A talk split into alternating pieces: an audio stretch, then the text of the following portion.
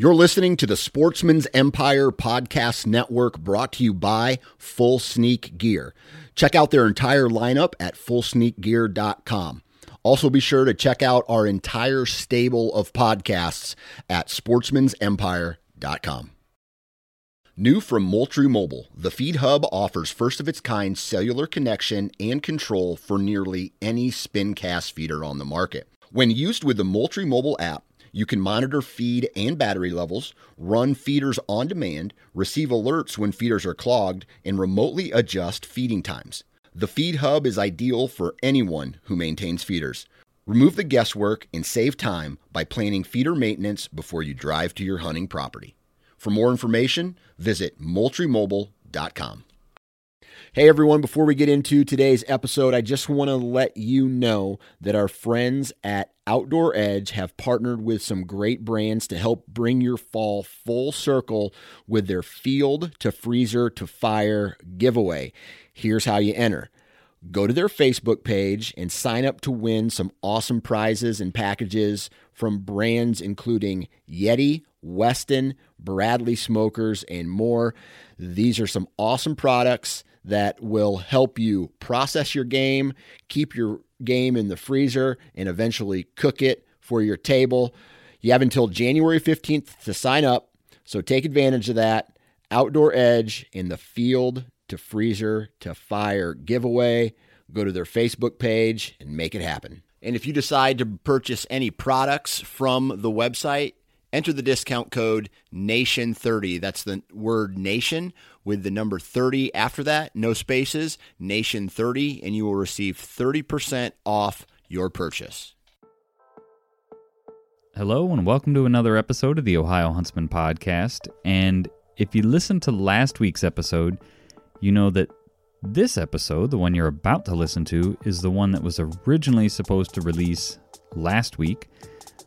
But we wanted to get that information out to you guys a little sooner. So if you didn't listen to last week's episode, it was with Brian Banberry of uh, with the ODNR, and we talked about the first wild positive CWD infected deer in Ohio. So that was sort of a new development, and we wanted to get that information out to you quicker, sooner rather than later. So we flipped these two episodes and released that one ahead of this one. So you may hear things that, you know, maybe sound, oh, you know, a couple weeks out of date, or, you know, you may hear us talk about timing of things that doesn't make a ton of sense. That's because this episode, you know, like I said, was supposed to release last week. So, with that being said, we're going to talk in this episode about the second rut. So, is it a thing? What causes it? Timing, that sort of stuff. So, stay tuned for that. Before we talk about that, though, we need to talk about our sponsor, Monster Whitetail Grub. So, Monster Whitetail Grub is an Ohio deer feed company. They're based right here in Ohio, and they try to source everything that they sell from Ohio. Their ingredients, even the packaging that they sell their stuff in, they try to get everything here from Ohio. And we've had really good luck with their their signature monster whitetail grub feed, which is a high protein feed. It's more of a coarse feed and we've had uh, very good luck with it honestly. They've also got straight mineral and flavored corn options, so lots of different things to choose from. So if you're interested in trying that out, go to ohiohuntsman.com slash sponsors. You can find their information there, how to get in touch with them, and how to get some of their stuff. Now, let's talk about the second rut. Welcome to the Ohio Huntsman Podcast, where three brothers, Jason, Jacob, and Jeff, discuss all things hunting in Ohio. Our goal is to be your source for accurate and reliable hunting news and conservation issues in the great state of Ohio, as well as some fun and interesting conversations along the way. This is the Ohio Huntsman Podcast. Are you listening? So, the second rut. We've been I mean, by the time you guys listen to this episode, I think we'll probably be, you know, well past the second rut.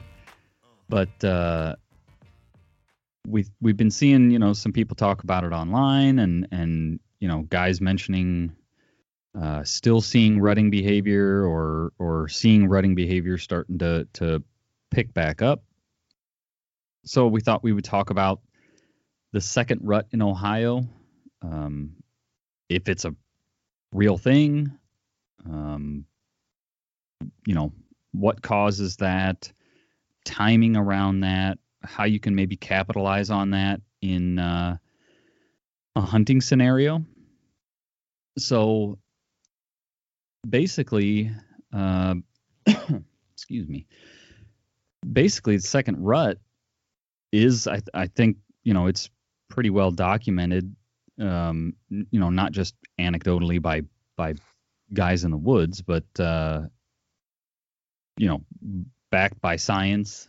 Um, the second rut is a thing, and you guys correct me if I'm wrong, but I think there's uh, it might not fall as uh, like on as a predictable of a day because I think there's two different factors at play. I think there's does that didn't get bred the first time around, and then fawns, doe, you know, does that were born in the spring are reaching a like a, a sexually mature stage in their life. They've gotten big enough, which I think Jeff, you were saying is somewhere in in like the 70, 75 pound range. Once they hit that that weight, um, they become sexually mature, and that depends a lot on the nutrition in your area. I would imagine because you know a, a deer in farm country is going to put on weight much faster than than a deer in you know hill country. Um, but I think Jeff, you were saying that that was like that sort of sexually mature weight. Yeah, I mean, it kind of depends on how cold it gets in that area. Um, you know, in the south, deer sometimes will reach sexual maturity at a lesser weight. Um, and then further north in like Alberta, um, Quebec, you know, sometimes it, it, may be heavier. It may be 80, you know, to 90 pounds even. Um, but it's kind of to make sure that they can both sustain themselves and a fetus through the winter. You know, so they have to to reach whatever weight is going to be able to sustain them themselves and a fetus through the winter. Which that makes sense too. That you know, deer in the south just generally aren't as big as deer, you know, up in Canada or whatever. You know, they they uh, they just get bigger up there. Um, we also forgot to mention that uh, Jeff had something come up, and so he's he's initially joining us from his car, which is why his his audio sounds a little different. Um, so he's uh, I don't he's on remote assignment right now, but uh, he's on his way home. So so yeah, um, where were we? The so yes the the second rut is in fact a thing, backed by science, um, and so we were talking about the the fawns reaching sexual maturity. So when those fawns reach that that weight, that point in their life, they kick off rutting behavior again because it's you know doesn't matter how old they are they're they're putting off the same scent and and things like that that are you know sort of trigger that that rutting activity that the you know the bucks out kind of cruising around. And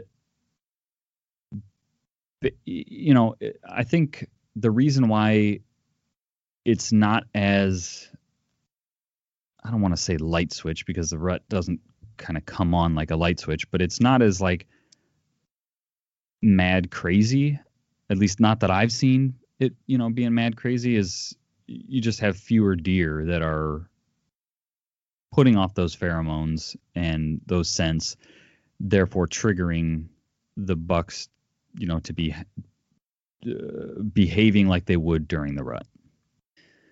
Um.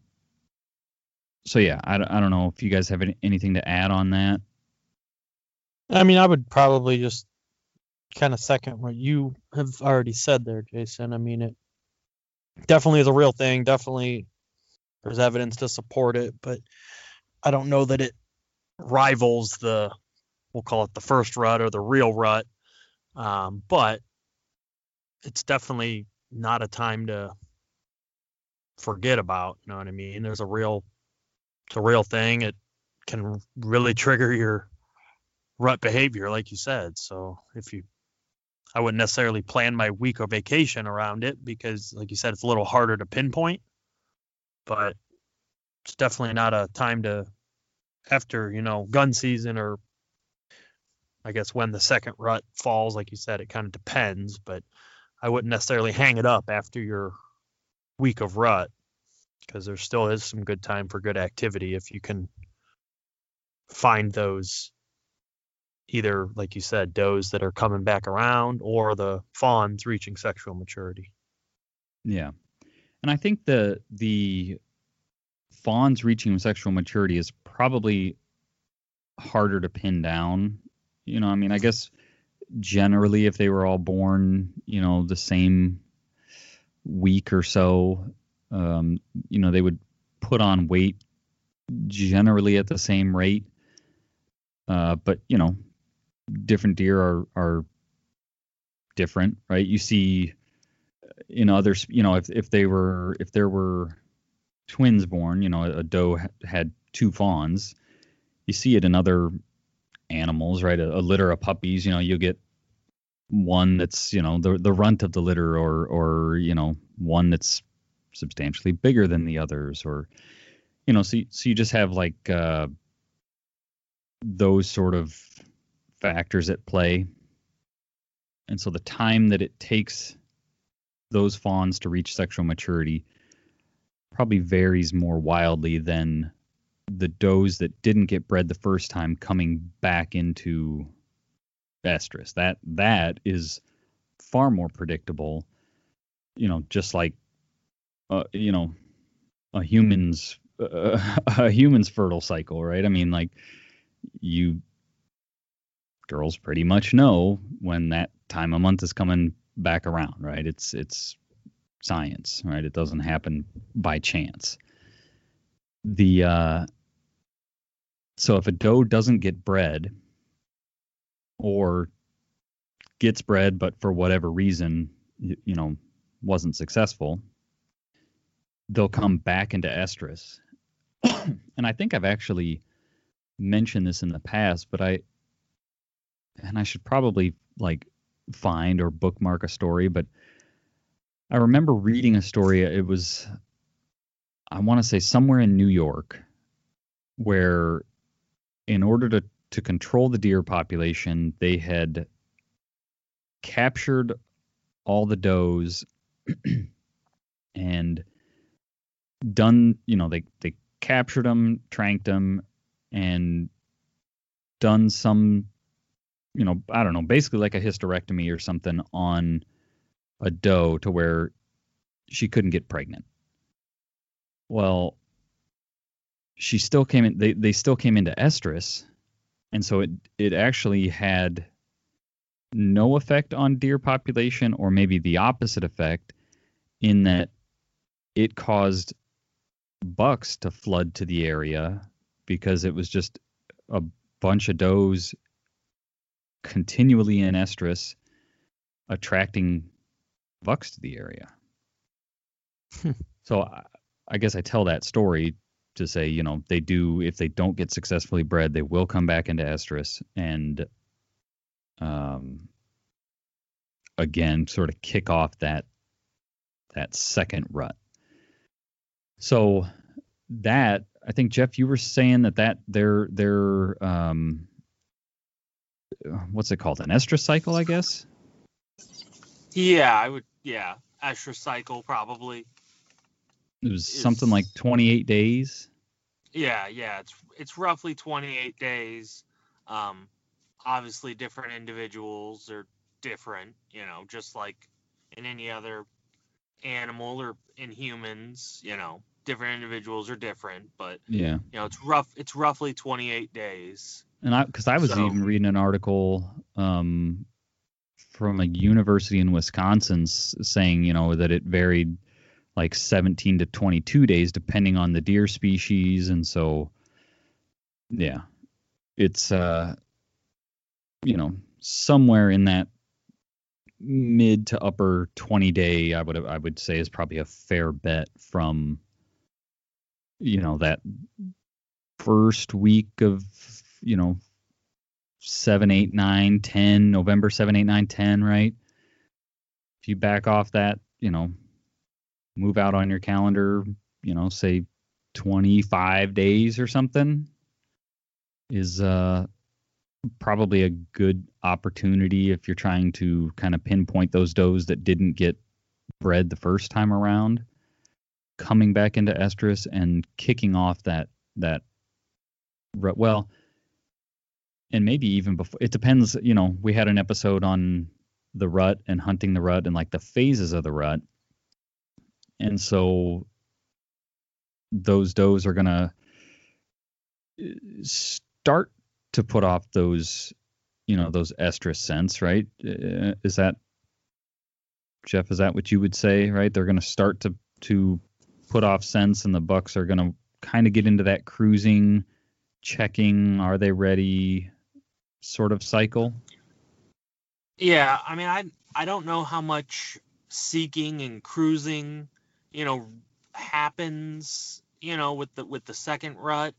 Um, mostly just because the bucks are so tired by that point. Um, so it's more of them stumbling upon uh, a hot doe and, or you know, I mean, they are checking, you know, for scent, and if they find, you know, active est- estrus scent, they're gonna hang out in that area and try to find the doe who's doing that.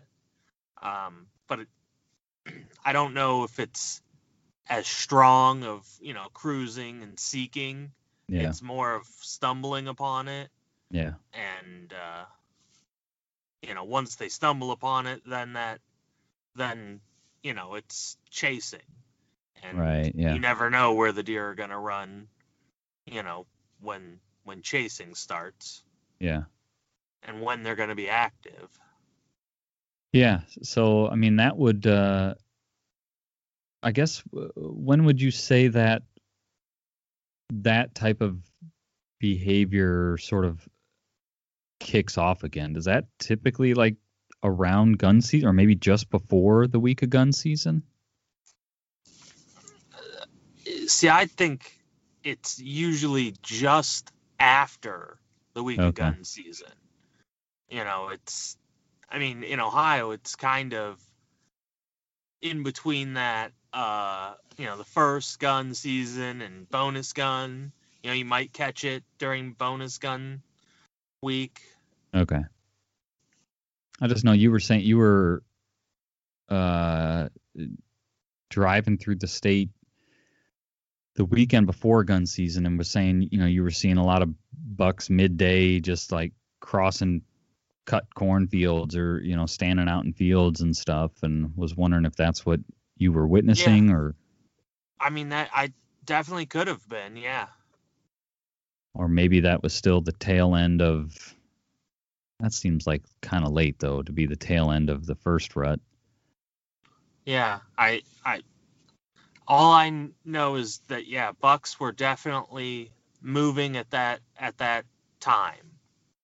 You know, I was coming home from Thanksgiving with my wife's family and uh you know, it's sh- her family lives south of Columbus. Um I live in Northeast Ohio, so you know, it's a little bit of a drive across the state, and uh, there there was a number of bucks midday standing in fields. Well, and I think that just like points to the the mystery or or some of the I guess mystery, confusion, uh, mystery or confusion around the second rut.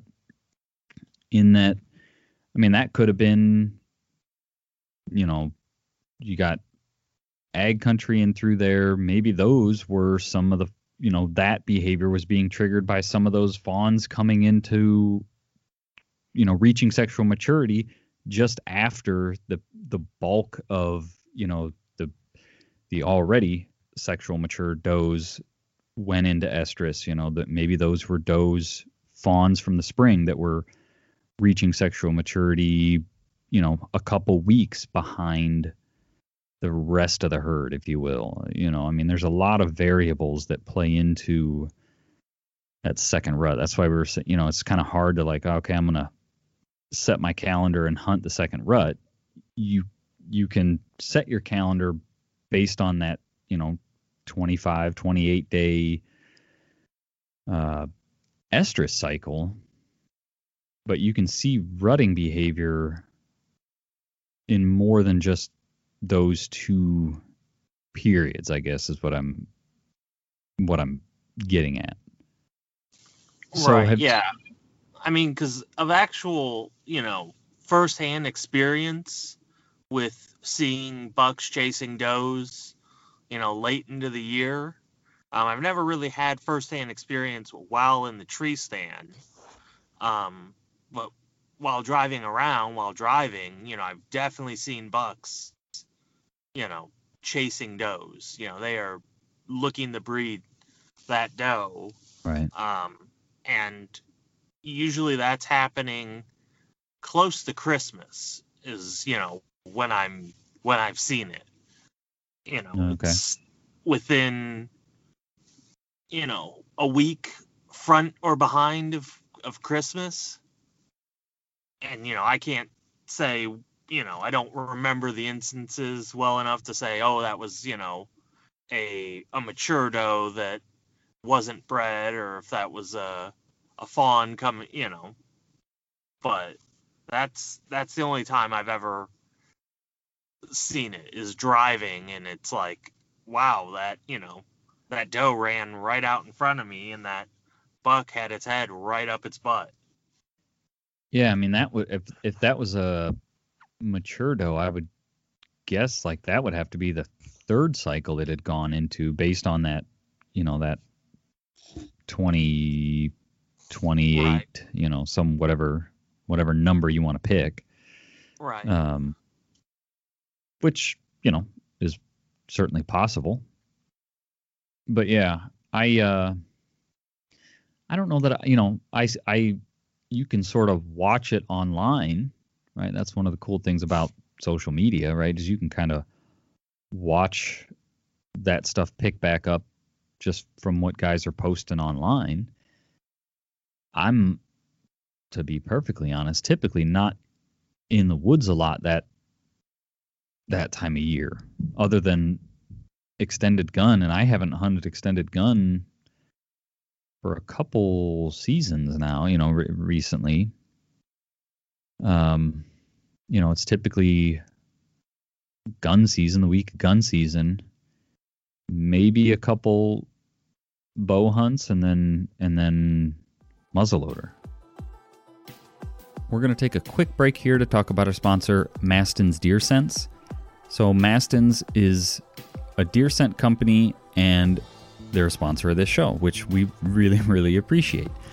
So Mastin's isn't just a liquid scent company. They also have scented gel crystals that you can refresh with their liquid scents. They've got your scent drippers, they've got deer scented candles. So, you know, a, a full estrus candle which you would think, well, what am I going to do with that? Well, you use them in their what they call their double scent stacker. So you put one of their deer scented candles down in this double scent stacker, and then it heats a tray of liquid scent and helps broadcast that scent farther. It allows you to layer two scents together. So lots of cool things going on there. If you want to check them out or check out what they have to offer, go to mastinsdeersense.com. or you can go to ohiohuntsman.com slash sponsors, find all of our sponsor information there, and if you order on Mastin's website, they ship it direct to your house. So, with that, let's get back into our conversation about the second rut. Yeah.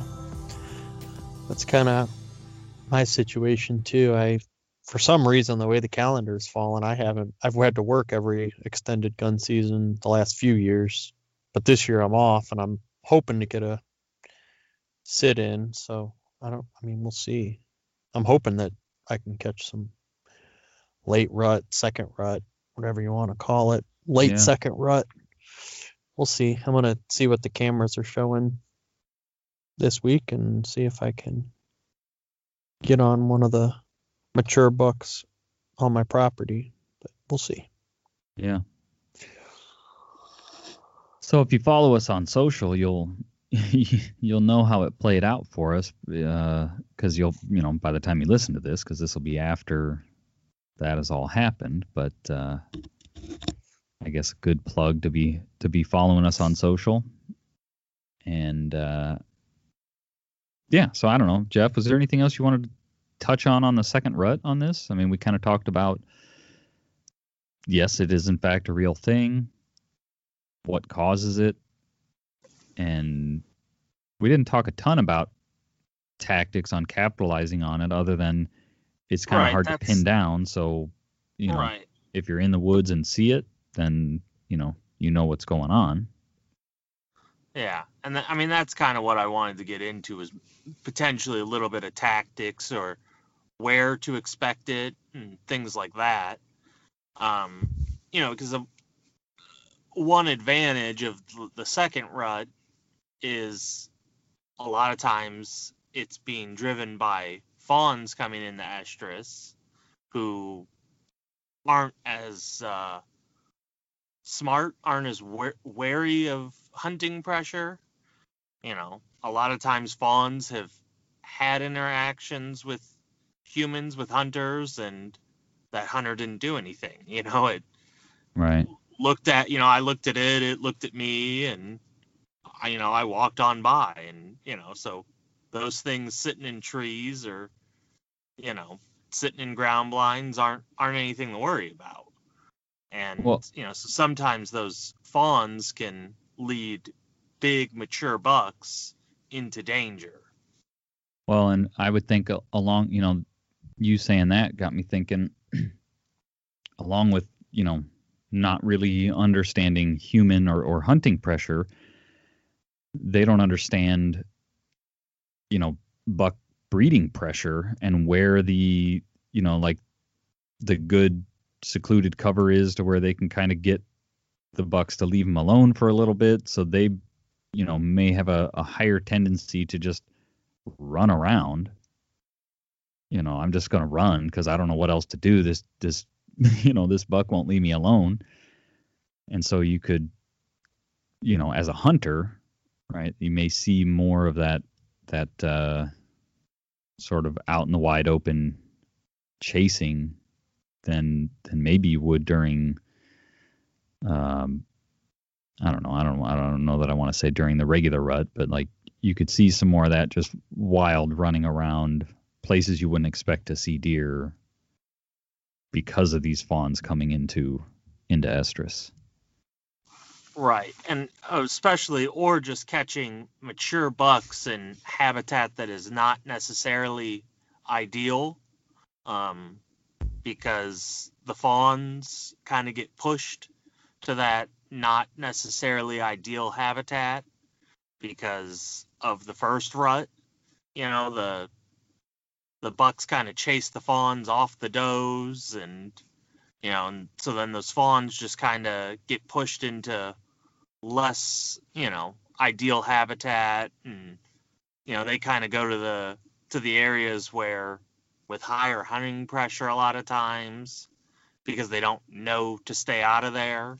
You know, they're they're going to people's backyards eating out of their bird feeder because it's like why not? This is great, you know, there's food here every day and Mm-hmm. you know, and they they don't know any better, so that they can really what when they do come in the estrus lead bucks into some really dangerous, you know, dangerous areas, drag them right into real high pressure hunting or even vehicle areas. Yeah. Yeah. So, I don't. How would you, uh, as far as sort of capitalizing that on with with hunting? I guess if you see something like that, don't you know? Don't be caught off guard and try to move in on, you know, because they're probably not going far. You know, he's trying to get her pinned down somewhere, and so Right. maybe that's an opportunity to get out of your stand and kind of move into the that area, or what would you say Well, on and that? I mean, I guess the, the the the real thing is if you potentially have bait or a food plot or whatever, and you're only getting, you know, fawns. Don't be too discouraged by that because one of those fawns might come in the heat, and then every buck in the woods is going to be coming coming there because that's the you know that's the doe that's in estrus right now you know so the bucks all the bucks are going to be around you know and Yeah. potentially kind of speaks to the value of having late you know quality late season food you know a lot of people focus on trying to get you know food sources for early season well you know apple trees or um, you know food plots that you know are going dormant by now. Um, but if you have some of that late season food source you know whatever it is um, it can be very valuable especially you know this time of year because the bucks are drained from the first rut so they're tired. They need to replenish their fat so they're they're looking to eat. And then also if you have food source you know that late season food source your fawns may reach that required weight and come into come in the estrus That, yeah, that's a good point. Stay after it. right right Okay. I mean, I guess another thing to kind of point out is what areas you may see a stronger second second rut. Um, you know, areas that have a you know more does to bucks. You know, where the bucks that are there can't possibly breed all of the does. You know, there's just too many does. If you have a poor buck to doe ratio, Yeah. you know the bucks that are on hand just can't can't get to them all. So if you're in an area like that or an area um, similar to either either real like southeast ohio well most of southern ohio or uh, northwest ohio for you know because uh, southern ohio you get some really big timber. And in those areas sometimes it's hard for for the bucks to find them you know because they have to travel so far to find the does in the big timber. You know they're not in the one you know bedding area. They're kind of spread out and so sometimes a doe can be missed. Sure. and then in you know northwest ohio or most of western ohio um, you have woodlots that you know a lot of ag field and then woodlots that can be you know three quarters of a mile a mile away from each other and if sometimes there's just not a buck in that woodlot to, to breed the does Right. Yeah. you know so they're they're just they're physically separated from each other so areas like that you can anticipate a stronger second rut um, areas that have you know all the deer are concentrated together it's you know not as likely for a doe to go unbred. You know, at least attempt to be bred. Sure. Um, you know, whether that that breeding is successful, you know, is a game of chance, but it's a lot more likely that it's at least attempted to be bred where the does are or where the deer are more concentrated and you know there isn't isolated populations around Right. Yeah. Yeah, that all makes sense. I mean, I don't see. uh I don't have any argument against it. so, all right. Anything else we should touch on on the second rut then? I don't think so. I think we've covered it pretty good. yeah I mean, other than, you know, just kind of like we kind of been saying, don't, especially if you haven't got, you know, whatever your target buck yet. I mean, don't give up on this. Don't give up on it because there still is some opportunity. It's, you know, we can't tell you an exact date or time, but it only takes them to slip up one time if you're in the stand in the right place. Yep. yeah and and don't don't be afraid to to try using estrus you know later in later in the season because bucks can still be very responsive to that Yeah, for sure.